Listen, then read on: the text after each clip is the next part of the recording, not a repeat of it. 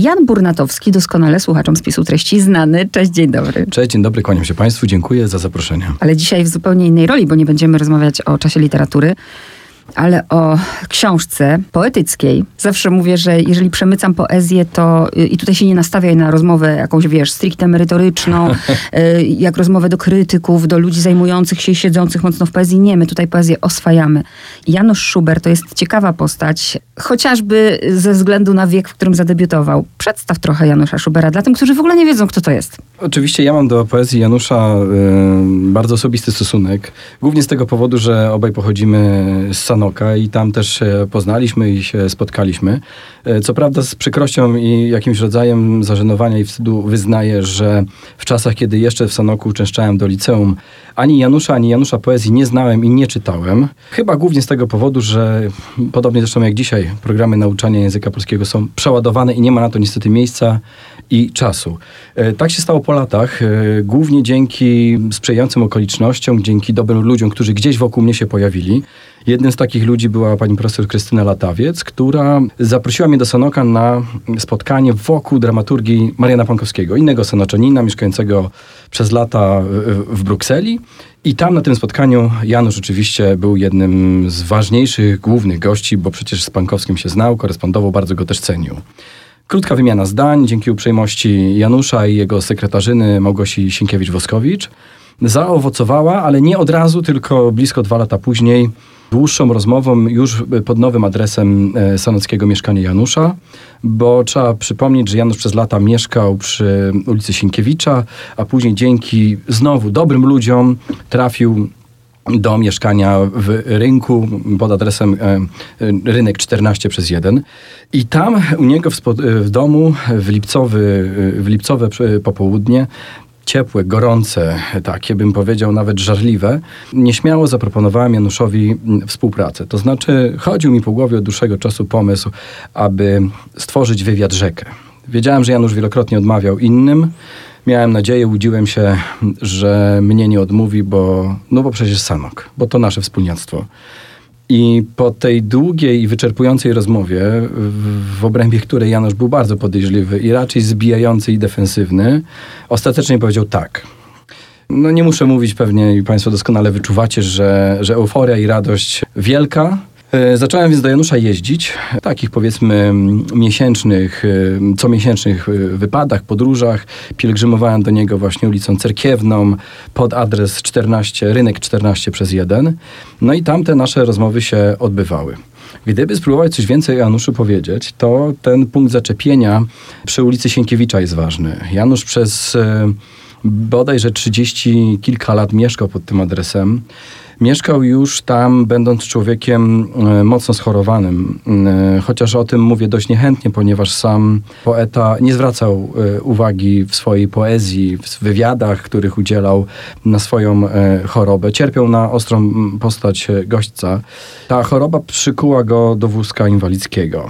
Więc ten 30-letni pobyt w jednym mieszkaniu rozpoczął się w okolicach roku 1969, kiedy to autor przyjęcia postawy wrócił do do Sanoka po drugim roku studiów na Uniwersytecie Warszawskim i, jak przewidywali koledzy, po prostu z nich zrezygnował. Wydawało im się, o tym pisze wspaniale e, Antoni Libera w jednym z tekstów zamieszczonych w książce poprzednie sezony, wydawało się im wszystkim, że Janusz po prostu jest e, zbyt e, dobry, zbyt dobrze wykształcony, zbyt mocno oczytany i jakoś wyrasta, przebija swoich kolegów i koleżanki z roku. No okazało się, że było inaczej, to znaczy choroba zmusiła go do powrotu do Sanoka. I tam też, powiedzmy, hmm, jakoś w cudzysłowie, tej ciszy może w czymś na kształt milczenia w tym Sanoku mm, przebywał. Sam o tym pobycie, czy o, te, o tej kondycji y, mówił, że jest to taki okres y, przebywania na gorzkiej prowincji jeżeli posłużyć się tutaj tytułem jednego z wierszy. I na tej prowincji pisał. Okazuje się, o czym dowiedziałem się niedawno, że pisał jeszcze w latach, e, w końcówce lat 60., ale wtedy pisał prozę, którą dosyć szybko jakoś zniszczył, czy też, jak mawiał, spalił po prostu w piecu. Natomiast pisał wiersze i one do roku 95, jak to się mówi, spoczywały w szufladzie. Do końca nie wiem z jakich powodów, ale w roku 94, a może 5, Janusz tę szufladę otworzył. I to był jakiś magiczny gest, y, wydaje mi się, nie tylko w stosunku do samego siebie, ale i również nas, czytelników. Bowiem z tej szuflady wyfrunęło od razu kilkadziesiąt pięknych tekstów, które zaowocowały pięcioma e, książkami. Mówi się dzisiaj, że to był taki debiut fenomenalny, w jakimś sensie niesamowity, bo tu nie chodzi o, tylko o jakość tych wierszy, ale przede wszystkim o to, że, mm, uwaga, poeta debiutuje pięcioksięgiem. Więc w roku 95 wychodzi Paradne ubranko i inne wiersze, ale wydane, wiecie Państwo, takim skromnym nakładem. To skromna książeczka wydana, tu znowu odwołam się do mojego sanockiego doświadczenia, wydana w drukarni Piast Kołodzi, bo to drukarnia e, ojca mojego kolegi ze szkoły podstawowej. I te pięć pierwszych tomików powodują, że Janusz gdzieś zaczyna, i jego wiersze oczywiście, że Janusz gdzieś zaczyna funkcjonować w obiegu literackim. Ale tu wydaje mi się ważne wspomnienie dotyczące pewnego telefonu, który, go który wykonała ciotka Janusza. To znaczy na początku lat 90. do Antoniego Libery, y, ważnego przecież tłumacza, między innymi Samuela Becketa, y, zatelefonowała właśnie ciotka Janusza, która się wówczas Januszem opiekowała i zapytała, czy Janusz mógłby do Antoniego Libery napisać list. Obaj się znali, ponieważ razem studiowali w Warszawie. Ale jak już wspominałem, no Janusz wyfrunął, Janusz zniknął, Janusza nie było. Antoni Libera był tym dosyć mocno zafrapowany, ale oczywiście zgodził się.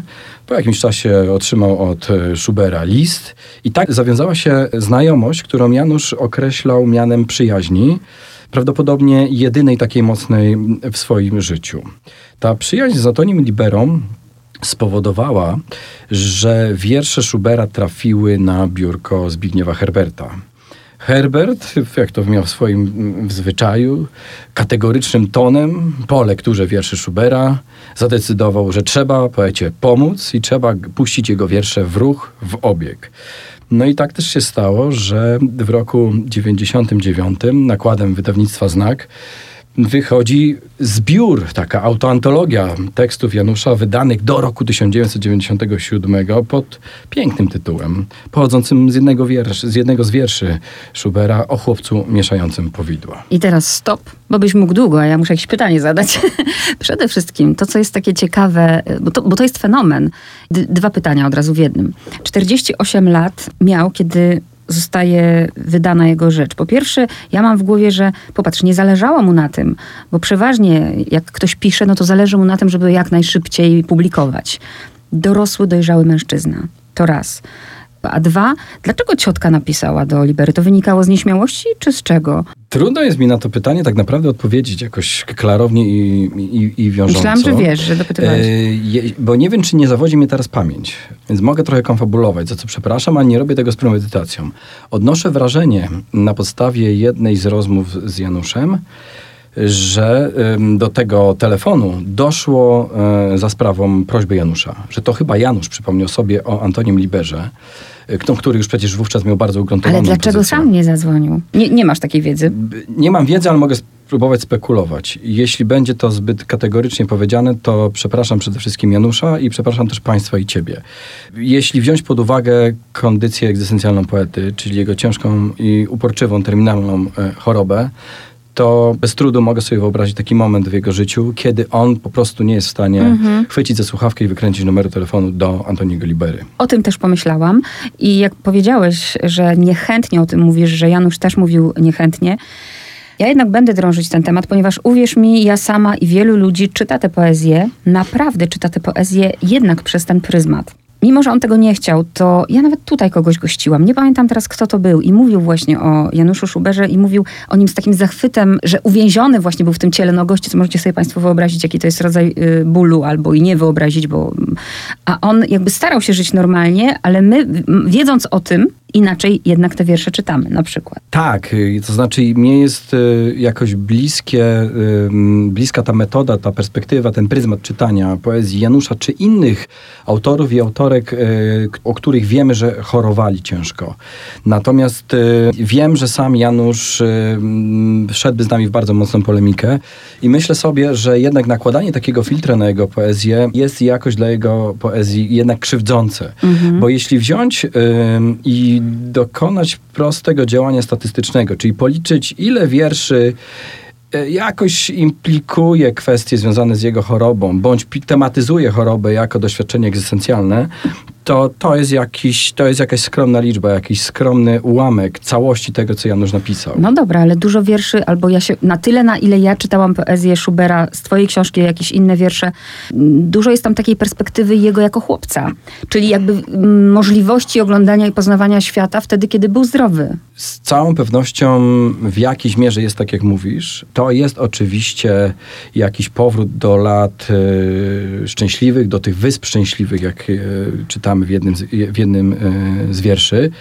Przy czym mam takie mocne wrażenie, że jednak e, w dużej części tekstów literackich, czy to prozy, poezji, czy też dramatu, dzieciństwo po prostu funkcjonuje jako mhm. ten okres wielkiej radości, szczęśliwości, która jest przede wszystkim doskonale naiwna, nie podszyta świadomością śmiertelnego. Nie podszyta świadomością tego, że jednak egzystencja jest skończona. Dobra, przekonałeś mnie, nie będziemy patrzeć przez ten pryzmat. Widzisz, jak prosto poszło. Ale to jest też takie ciekawe dla mnie. Wiesz, ja próbuję sobie to wyobrazić. Ciebie w liceum, ciebie z Sanoka, który nie masz pojęcia o tym, że gdzieś tam jest Janusz Szuber, który koresponduje z Liberą, który koresponduje z Pawłem Hille. Ja właśnie ten adres zapamiętałam, bo Paweł Hille, tam cytuję ileż to razy, że nawet nie miałeś, widzisz, mieszkając w tym mieście, nie wiedziałeś, że ktoś taki jest, kto koresponduje z tymi wielkimi. Jak mówię, to jest y, pewien rodzaj, to jest pewien powód. Y, jak, to się, jak do tego w ogóle doszło, słuchaj? Czy my, my, mnie to żenuje, to trzeba powiedzieć sobie wprost. Y, to jest powód raczej do wstydu, ponieważ... Ale nie, wiesz o co ja pytam? Nie, ty się nie wstydź. Bardziej mi chodzi o to, co, dlaczego Sanok tego nie krzyczał, że tu mieszka taki człowiek. Spotkałem się z głosami tuż po pogrzebie Janusza, który, który odbył się z pewnym przesunięciem związanym z pandemią, lockdownem, e, że miasto Sanok nie dość upamiętnia poetę, nie dość dba o jego dorobek. No muszę jednak przyznać, że y, odnoszę zupełnie inne wrażenie. To znaczy miasto Sanok wspierało poetę, chociażby przyznając mu mieszkanie w rynku, y, czyli w centralnym punkcie Starówki Sanockiej pod adresem 14 przez 1. To wydaje mi się jest piękny i szlachetny gest władz, ówczesnych władz miasta w stosunku do, mm, do, mm, do autora apokryfów i e, epitafiów sanockich. Druga sprawa, która mogłaby rzucić inne światło na, na relacje między, między miastem a, a poetą, a artystą, no to kwestia na przykład związana z promocją tej książki, czyli, czyli poprzednich sezonów.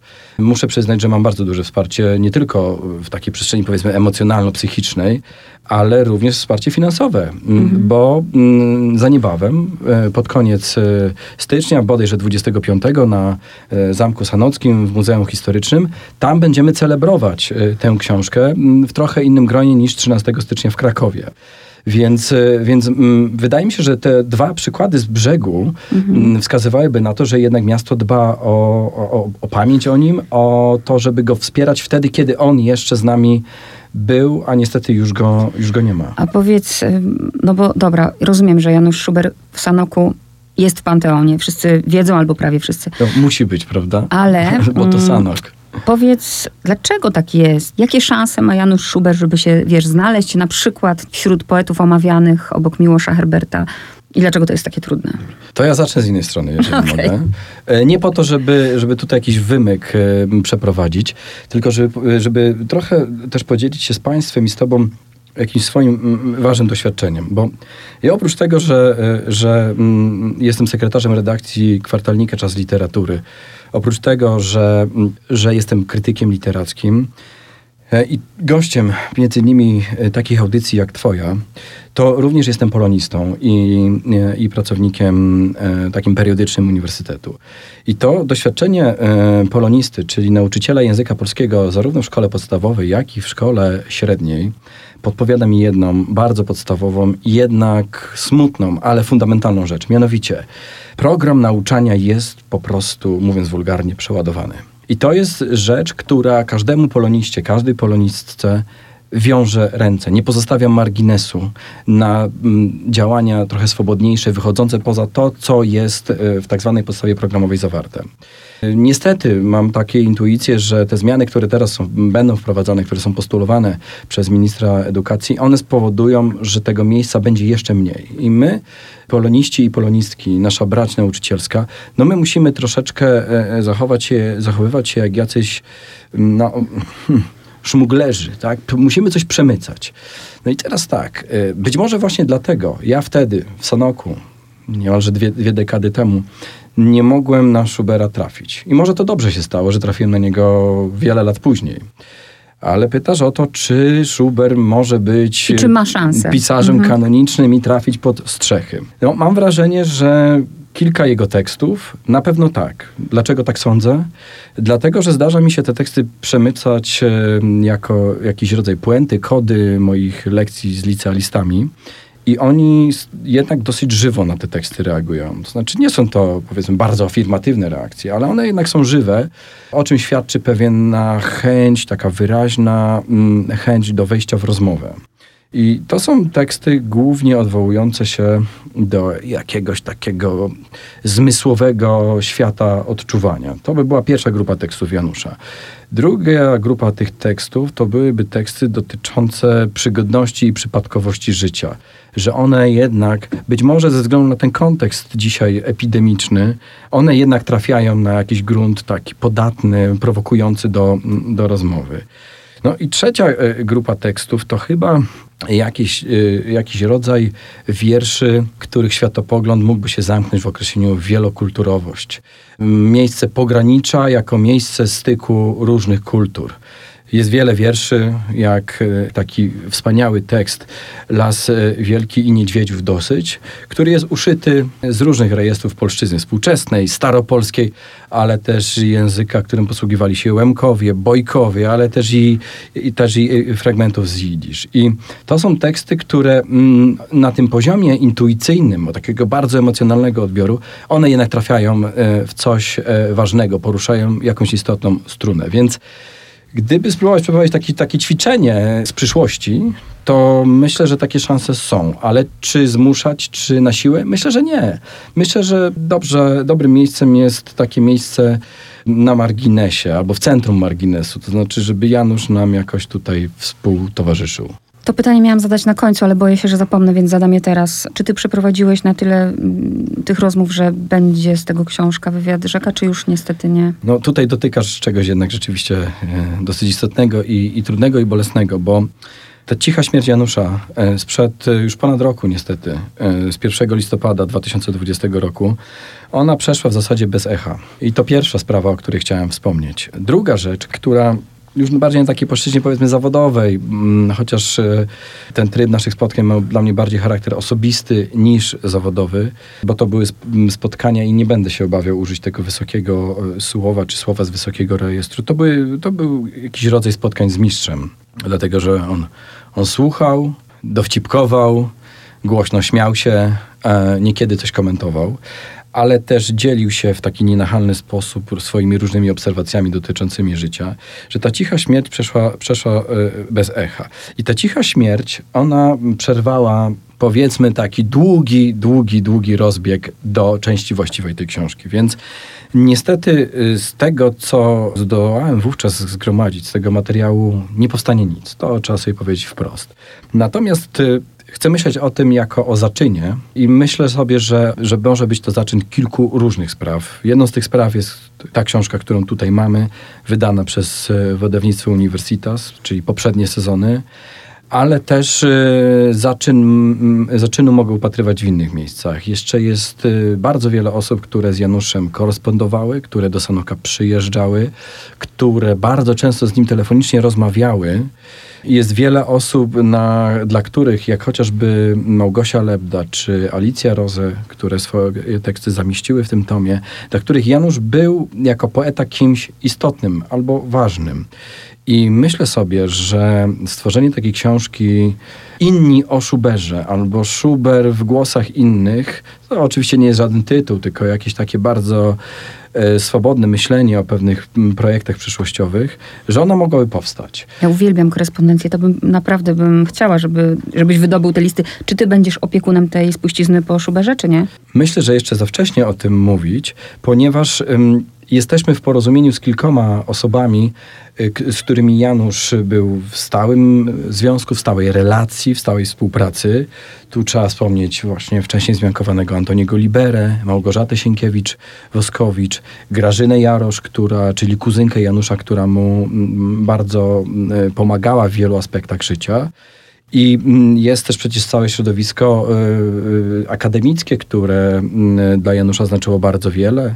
Myślę, że jeżeli wymienię tutaj w pierwszym rzędzie profesora Wojciecha Ligenzę, to, to nie bardzo się pomylę.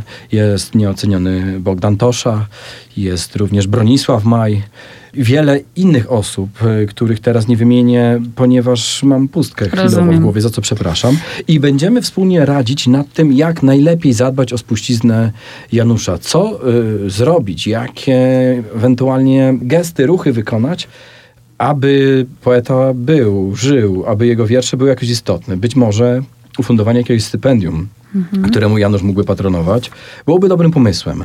Ale myślę sobie, że na to przyjdzie czas w najbliższych miesiącach, głównie z tego powodu, że mm, Grażyna Jarosz znajduje się w tym momencie w Norwegii i jesteśmy zdani na to, żeby rozmawiać głównie e, telefonicznie, a tu przydałoby się takie wspólne posiedzenie przy okrągłym stole i wymienienie się wieloma pomysłami, które gdzieś wiem, że krążą w eterze. Patrzę na czas, więc te pytania też będą ogólne, ale w ogóle też chcę podkreślić, drodzy słuchacze, że to jest pięknie wydana książka. To jeżeli jest pięknie wydana, to też chcę, żeby to wybrzmiało. Ty troszeczkę w ogóle gratuluję wstępu, przeczytałam z uwagą. To jest wstęp absolutnie dla, dla ludzi siedzących już w poezji, zajmujących się, czytających te kody.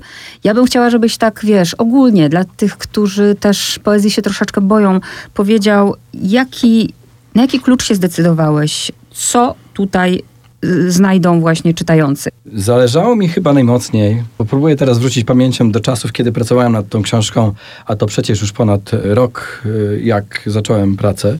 Y, Zależało mi na tym, żeby opowiedzieć kogoś innego niż człowiek właśnie zmęczony chorobą, bo tak przecież wydaje się, że Janusz, czy poezja Janusza funkcjonowała w obiegu literackim.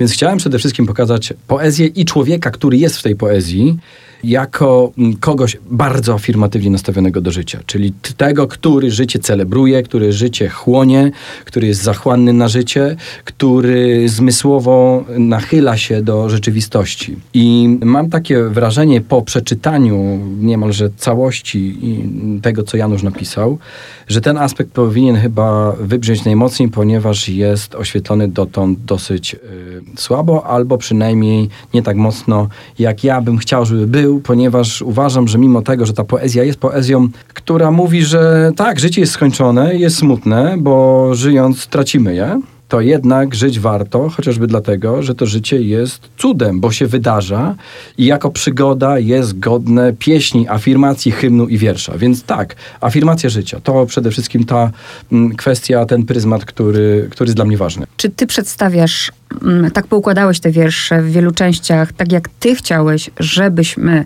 poznawali Janusza Schubera? Czy ty rozmawiając z nim może, miałeś już taką wiedzę, że poukładałeś te wiersze tak, jak on by chciał, żeby były poukładane? Ha, doskonałe pytanie.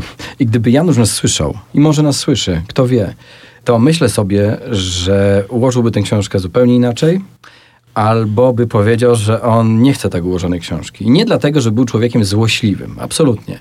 Janusz y, przygotowywał bardzo często tak zwane autoantologie. To były książki będące antologiami, zbierającymi i zamykającymi pewne etapy jego twórczości. I on zawsze dokonywał autorskiego wyboru według autorskiego klucza. Więc opowiadał historię pewnego człowieka albo pewnych ludzi w swój bardzo taki idiomatyczny, indywidualny sposób. Ja robię to inaczej, ponieważ Janusz nie miał wglądu e, do kształtu tej książki, natomiast zachowałem pewną podstawową zasadę, która tę książkę organizuje. To znaczy wydzieliłem w niej kilka, a w zasadzie kilkanaście części, które mają pokazać pewne tematyki, pewne problemy, pewne optyki w tych wierszach obecne. Więc y, odpowiadając krótko, albo innymi słowy, myślę, że Janusz ułożyłby tę książkę zupełnie inaczej. Pewnie by się trochę em, zbiesił, jak to mawiamy w Sanoku, ale myślę sobie, że po jej bliższym zapoznaniu albo inaczej nadziejuję na to, że po bliższym zapoznaniu poprzednich sezonów mógłby się na taki kształt zgodzić.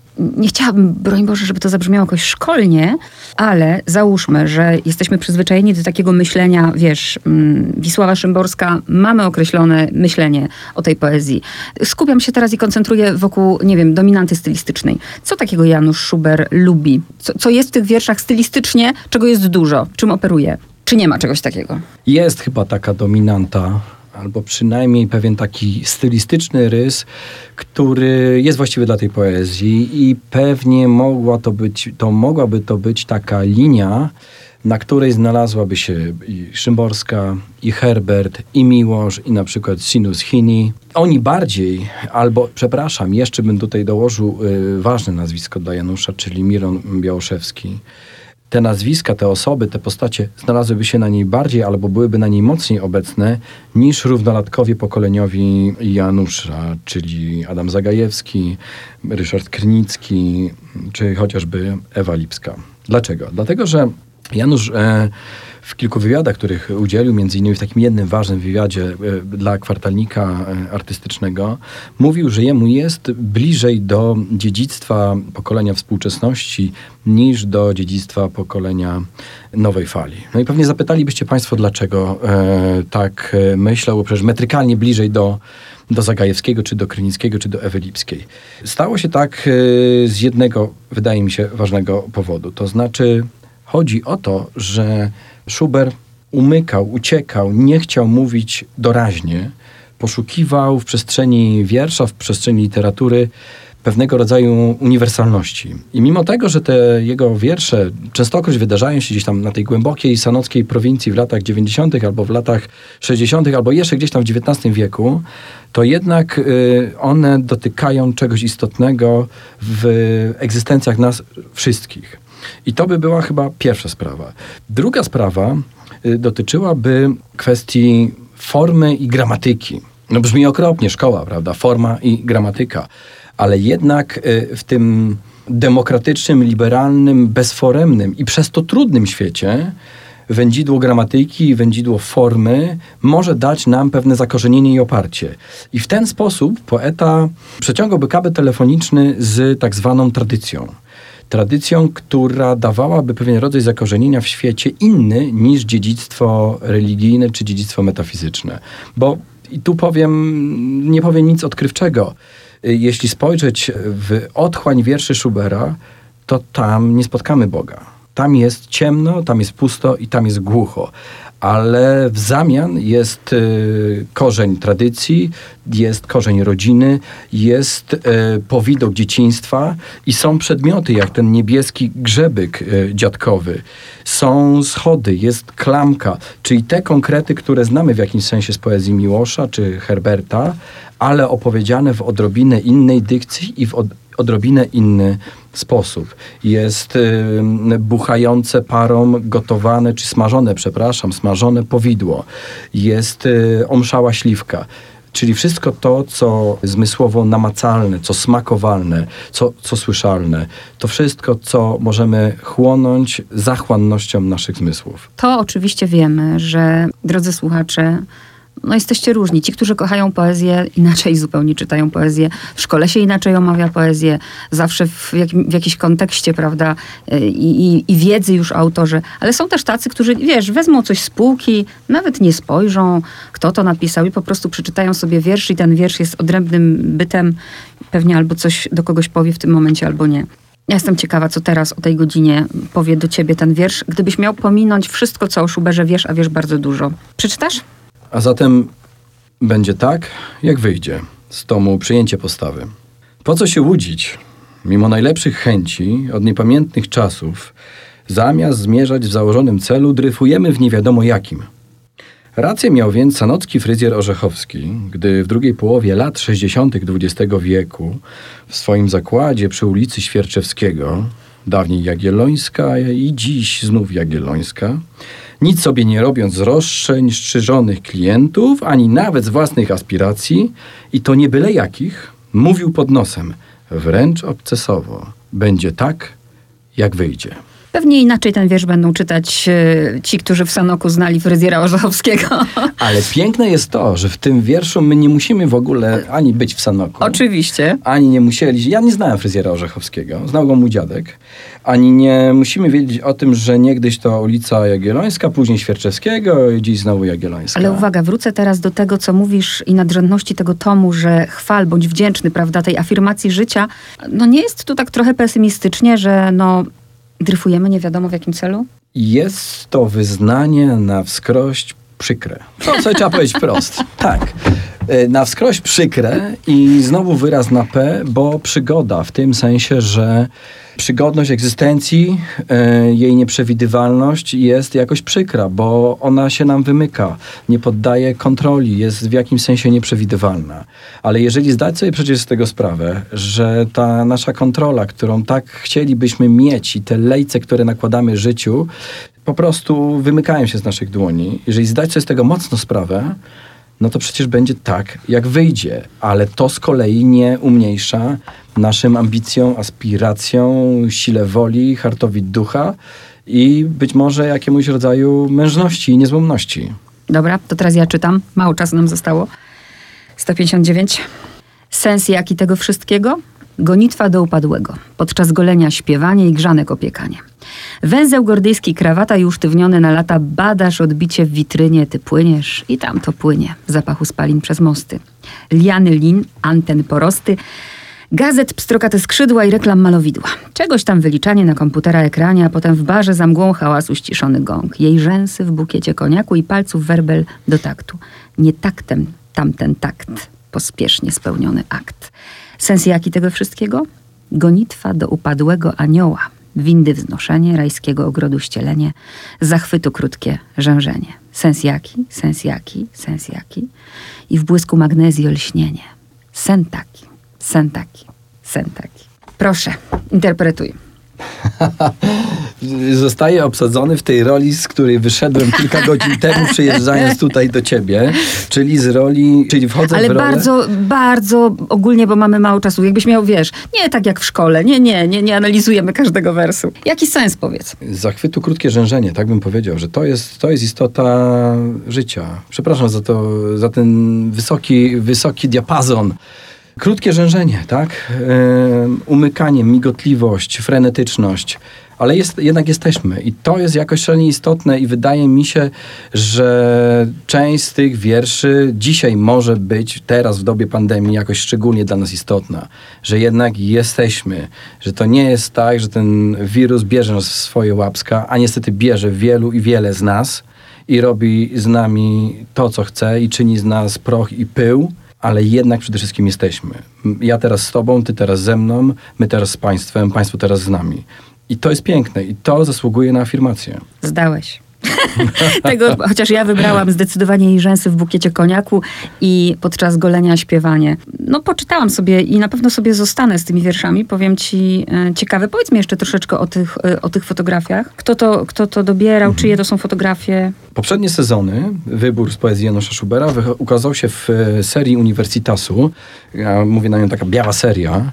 To jest seria zainicjowana przez dyrektora wydawnictwa Uniwersitas, pana Andrzeja Nowakowskiego który miał taki bardzo autorski pomysł na cykl książek poetyckich zbierających wiersze różnych poetów i różnych poetek. Ta biała seria miała być jakimś rodzajem e, odpowiedzi na te kanoniczne wydania e, z Biblioteki Narodowej, prawda, z Ossolineum.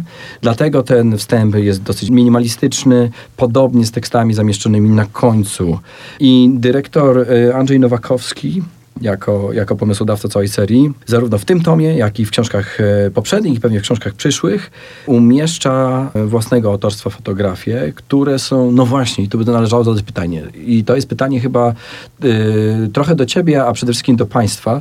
Czy to są ilustracje do wierszy? Czy to są komentarze do tych wierszy?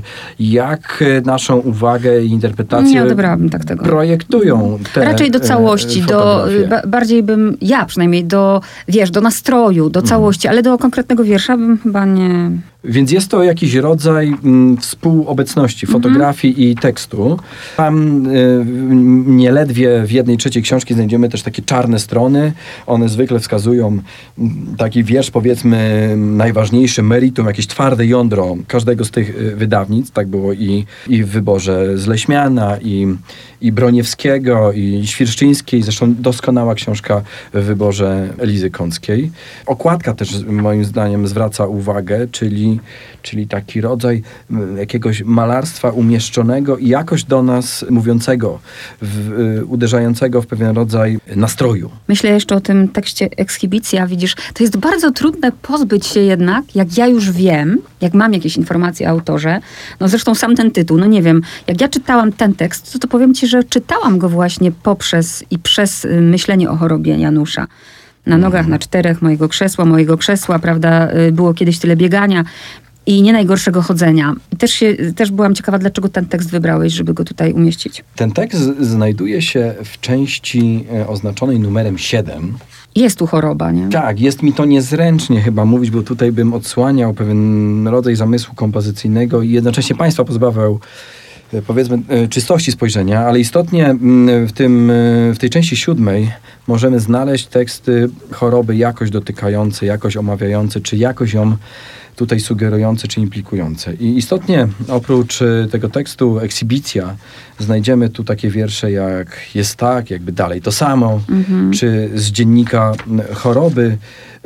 Czyli widzisz, jednak nie wyzbyłeś te, tego, nie porzuciłeś tego zupełnie. Nie, ale z, z dwoma przypisami. To raptem raz i dwa i trzy i cztery. To raptem pięć tekstów. A po drugie, y, nie można tej ważnej tematyki, choć ułamkowej, usunąć z książki. Czy z całości dzieła e, Schubera. Więc wydaje mi się, byłoby to czymś na k- kształt nielojalności w stosunku do wierszy, wierszy Janusza. I ostatnie pytanie, nie wiem, gdybyś miał tak powiedzieć po prostu, że jak czytasz sobie Schubera, no bo wiadomo, że czytasz go w, w różnych porach, różny masz nastrój i tak dalej, różne rzeczy się w twoim życiu dzieją, ale jak tak sobie czytasz Schubera, to, to, to jak ci z nim? Co on ci daje? Co ci daje ta poezja? Czytam Schubera w różnych porach roku, porach dnia. I czytam go z różnych powodów. Niekiedy jest tak, że czytam go po to, żeby się umocnić w pewnych intuicjach dotyczących życia. Tak? Skończone, płynące, więc wchodzę w jakiś klimat dołu, melancholii, nostalgii, zadumy i namysłu. Tak? Minorowe nastroje. Ale mm, mam też inne klimaty, inne rejestry i wtedy szukam na przykład czegoś na kształt zachwytu afi- afirmacji, potwierdzenia, tak, że jednak warto być, tak, że to samo w sobie już jest dobre, że bycie jest lepsze od niebycia. Ale też szukam tego, czego doświadczałem w dzieciństwie, podróżując z rodzicami z Sanoka na przykład do Doliny Popradu, do, do Nowej Spiskiej Wsi, czy jeżdżąc do Koszyc, czyli tego, że w zasadzie wsiadając w pociąg, autobus, sa- samochód, a być może i nawet i samolot, teraz y, w roku 2021, będąc w Schengen, my jesteśmy obywatelami wolnego świata. I byłoby świetnie, gdyby tak zostało jak najdłużej, a może jak na zawsze, żeby tak było jak najdłużej, y, czyli na zawsze. Y, Bo ta transgraniczność, to bycie człowiekiem wolnym, te swobodne przepływy między granicami, między krajami, one są jednak czymś szalenie istotnym i dla nas formatywnym, w sensie takim doświadczajmy świata, nie? I tego doświadczam u Janusza. Ale y, czytam też wtedy w tych tekstach o pewnym braku, o braku w naszym społeczeństwie łemków, bojków, o nieobecności y, doświadczenia polskich Żydów, że to są jednak wciąż jakoś tematy marginalne i nie dość dobrze przez nas zapoznane i włączone po prostu w ten krwiobieg kultury polskiej.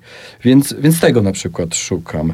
Szukam też y, jakichś historii rodzinnych. Przyznam, że postępuję tutaj wiedziony, motywowany jakimś, jakąś potrzebą podglądania. To znaczy czytam sobie o tych rodzinnych sprawkach tam, choć wiem, że one są zmyślone i patrzę, jak te rodzinne relacje dawno temu, przecież przed blisko 100 laty, wyglądały. Więc to mnie jakoś wabi i nęci. Ale nęci mnie też doświadczanie przyrody przez Janusza.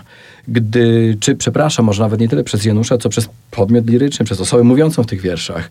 To znaczy ten san, który tam gdzieś dołem sobie płynie, jeżeli patrzymy z skarpy zamkowej. To doświadczanie ptactwa, chory brzozy czy dębu. To wszystko jest y, czymś, co jest dla mnie ważne i czasami powoduje, że umacniam się w takim przekonaniu, że moje odczuwanie świata, takie dosyć mocno sensualne, że no nie jest takie dziwne, że jest kilku, którzy mają podobnie i to jakoś tak człowieka wzmacnia wewnętrznie. Jak powiedziałeś o tym sanie, to od razu otworzyłam, bo mi się przypomniało, Paweł Chile napisze Sał, drodzy słuchacze, wiersz do Janusza Schubera. U nas na północy nie było takich rzek. Ja skończę tak, bo ty powiedziałeś tak, lepsze jest bycie od niebycia. Janusza Schubera nie ma, ale jego poezja jest i zapraszamy do czytania. Jan Burnatowski. Bardzo dziękuję, kłaniam się.